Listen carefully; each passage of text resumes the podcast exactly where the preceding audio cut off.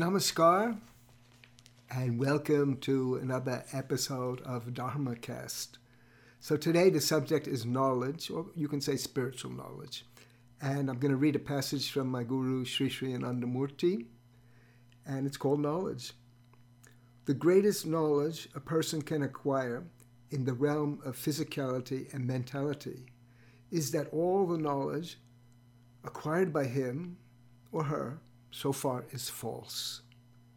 Physical knowledge is like that leaf of the shala tree on which people take meals. As long as you have not eaten, the leaf has value. But the moment you have finished your meal, the leaf goes into the dustbin to be licked by the street dogs. When you come to realize that this physical knowledge of yours is worth licking by a dog, then devotion will arise in you. Then you will acquire true knowledge. For acquiring real knowledge, spiritual knowledge, Parampurusha, or the Supreme Consciousness, should be made the goal of your life. How is it possible to make the Supreme Consciousness the goal of your life? The Supreme Consciousness is the subject for the whole cosmos, and the cosmos is his object. He is the supreme subjectivity. You are his object. It is not possible to make him your object as you are his object. Then what are you to do? You have to take the ideation that he is always witnessing you. The wise do not take Parampurusha as their object. They think that they are being witnessed by him. Paramapurusha is not my object, but I am the object of Paramapurusha. When this feeling is felt constantly by a person, all the time, this stage is called Dhruva Smriti, or constant remembrance. You know that you are the object of Paramapurusha, but you do not remember it all the time.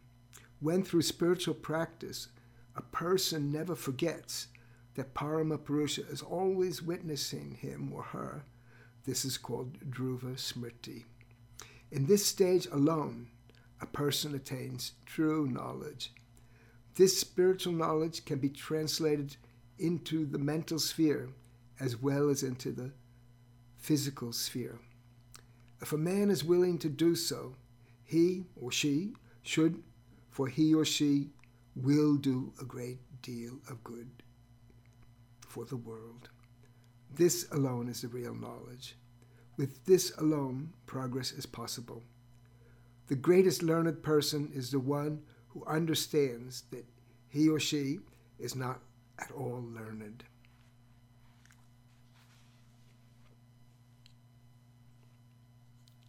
So, this is a very interesting little passage because many times when we learn things, um, it's good. Learning is good. Is no, is not. We're not saying that no knowledge is bad, but on the spiritual path, sometimes learning can be an impediment to people because it, it creates a vanity. So people have read many books about spirituality, and they've they might have been written. They've written many books about it. They've attended lectures. They've given the lectures, and they feel that they uh, they know so much. But sometimes that knowledge is not the real knowledge. The real knowledge is that is is something internal.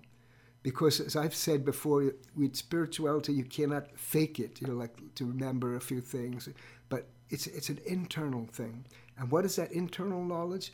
The internal knowledge is is that and this is part of it is philosophical, that, that the whole universe is a thought projection of the cosmic mind. Now, that's a difficult phys- philosophical concept, but it's also to realize that, that we are the objects of that supreme consciousness, that, that God, or the supreme consciousness, however you want to think of, of that, is witnessing us, and we're in His mind.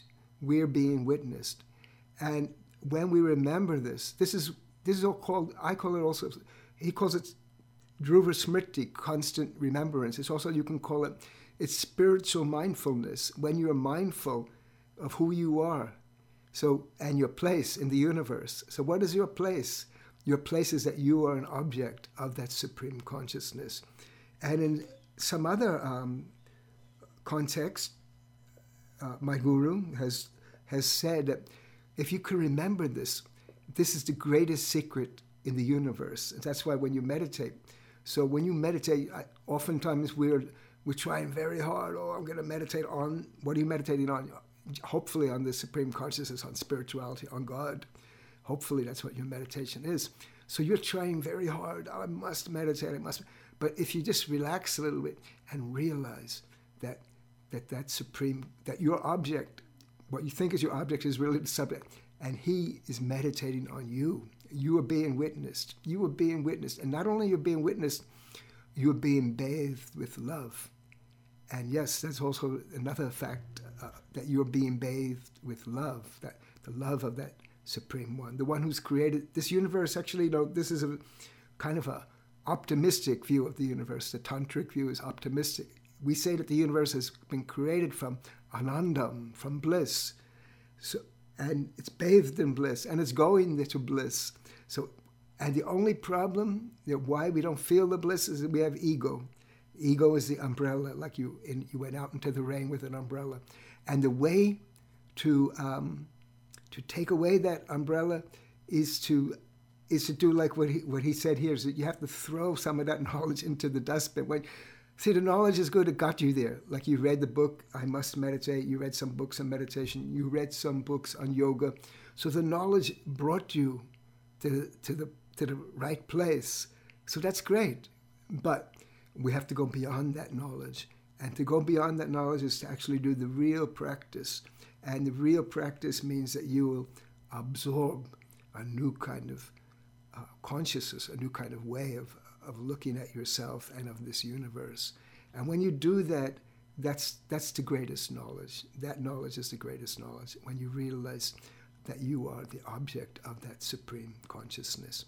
So, this is, um, I mentioned this not for philosophical intent. It's actually, you can do it for in a practical way. So, when you meditate, meditate that, that's, that someone is watching you but that someone it's not big brother from the state or you know like, like that you, you don't have to be paranoid but it's the loving entity which has created this universe which is guiding this universe and which is taking you to the proper destination but your job and our job my job is to, to do that practice so that we can constantly remember because you can't just listen to a podcast or read a book or, or, or do anything um, like that and then expect to have that have that uh, re- constant remembrance. You have to you have to do some practice, you know, daily practice. If you do a daily practice, then you can remember who you are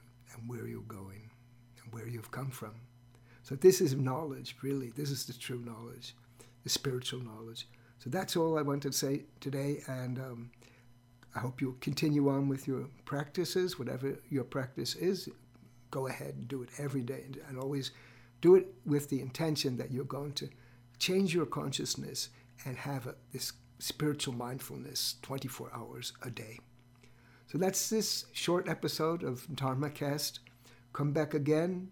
And if you have any questions or you want to um, us to address some subject or some topic which we haven't done yet, or you'd like to, us to do it again, just send us an email.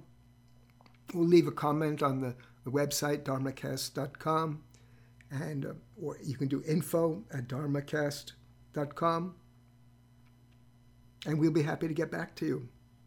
So, thank you for listening, and namaskar. And namaskar means I salute you with all the divine charms of my mind and all the love and cordiality of my heart.